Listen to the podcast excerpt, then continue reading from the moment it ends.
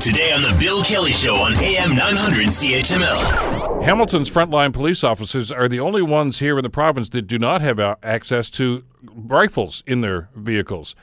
The Hamilton Police Association apparently has been asking for these for some time right now, but it hasn't happened yet. Susan Clairmont writes about it, uh, award-winning uh, columnist, of course, in the Hamilton Spectator. She joins us on the Bill Kelly Show to give us the details. Hi, Susan. How are you doing this morning? I'm good, Bill. Thanks. Good. Uh, uh, just uh, to clarify, I was, I was surprised to see this uh, because there's so many different ele- elements to this and so many different perspectives. And, and I guess what really kind of motivated the conversation here was, of course, the inquiry into the deaths of those Mounties in New Brunswick a few years ago. Right. But but I, from what you wrote today, uh, uh, I was surprised to find out that this request by the police association actually predates that.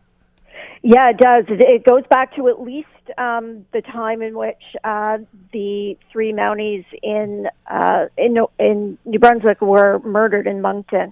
Um, Hamilton Police Association has been asking for um, high-powered rifles ever since that because it appeared to be a factor in the deaths of those RCMP officers. Yeah, the uh, the inquest that went into that uh, by uh, Justice uh, Jackson, as you wrote about today, uh, basically said that one of the causes of the death there was the fact that they were ill-equipped and not prepared to handle the kind of firepower that uh, the assailant was using against them. Uh, which I suppose was motivation uh, for what was going on here in Hamilton. But other forces have jumped on. Maybe, maybe just for the sake of uh, uh, our listeners, uh, tell us exactly what it is that police are looking for here, Susan. So currently, as I'm sure everybody knows, police carry uh, handguns. They carry Glocks with them at all times. But select frontline officers who have had special training also carry shotguns in their cruisers. Not every frontline uniformed officer has one, but they're available on every shift.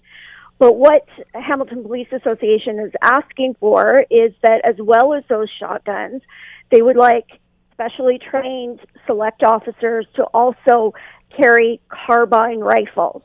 And I'm not a gun expert, but I've uh, I've learned that carbine rifles are high-powered rifles with short barrels so that they can fit into the cruisers, and they have a much longer and more accurate range than the shotguns or the handguns that that police carry. And and obviously that's because of some of the incidents that have occurred here. Now, as as you write about in the piece today, it's called Hamilton's Frontline Police Waiting for Bigger Guns. Uh, this is not unanimous. Not everybody thinks this is a great idea.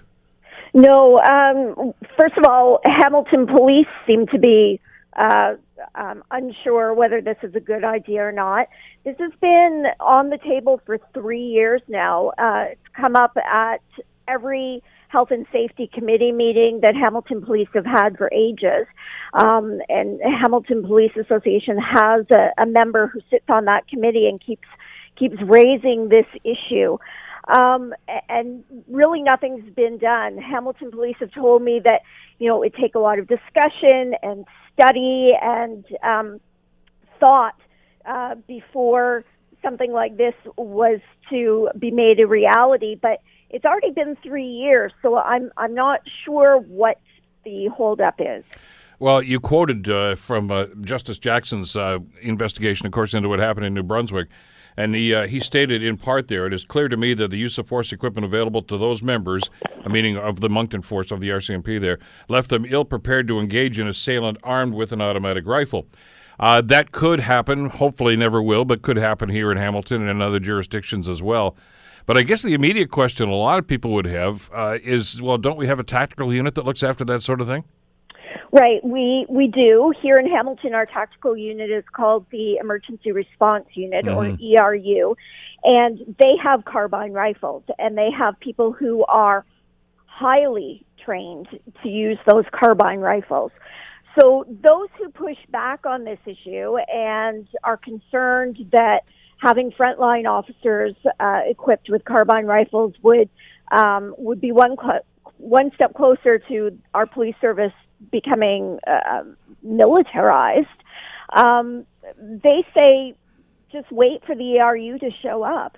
Um, the ERU is is trained in rapid response. Um, uh, you know they can get to a scene quickly, um, and they would be better uh, trained to use the carbine rifles than any frontline officer really could be.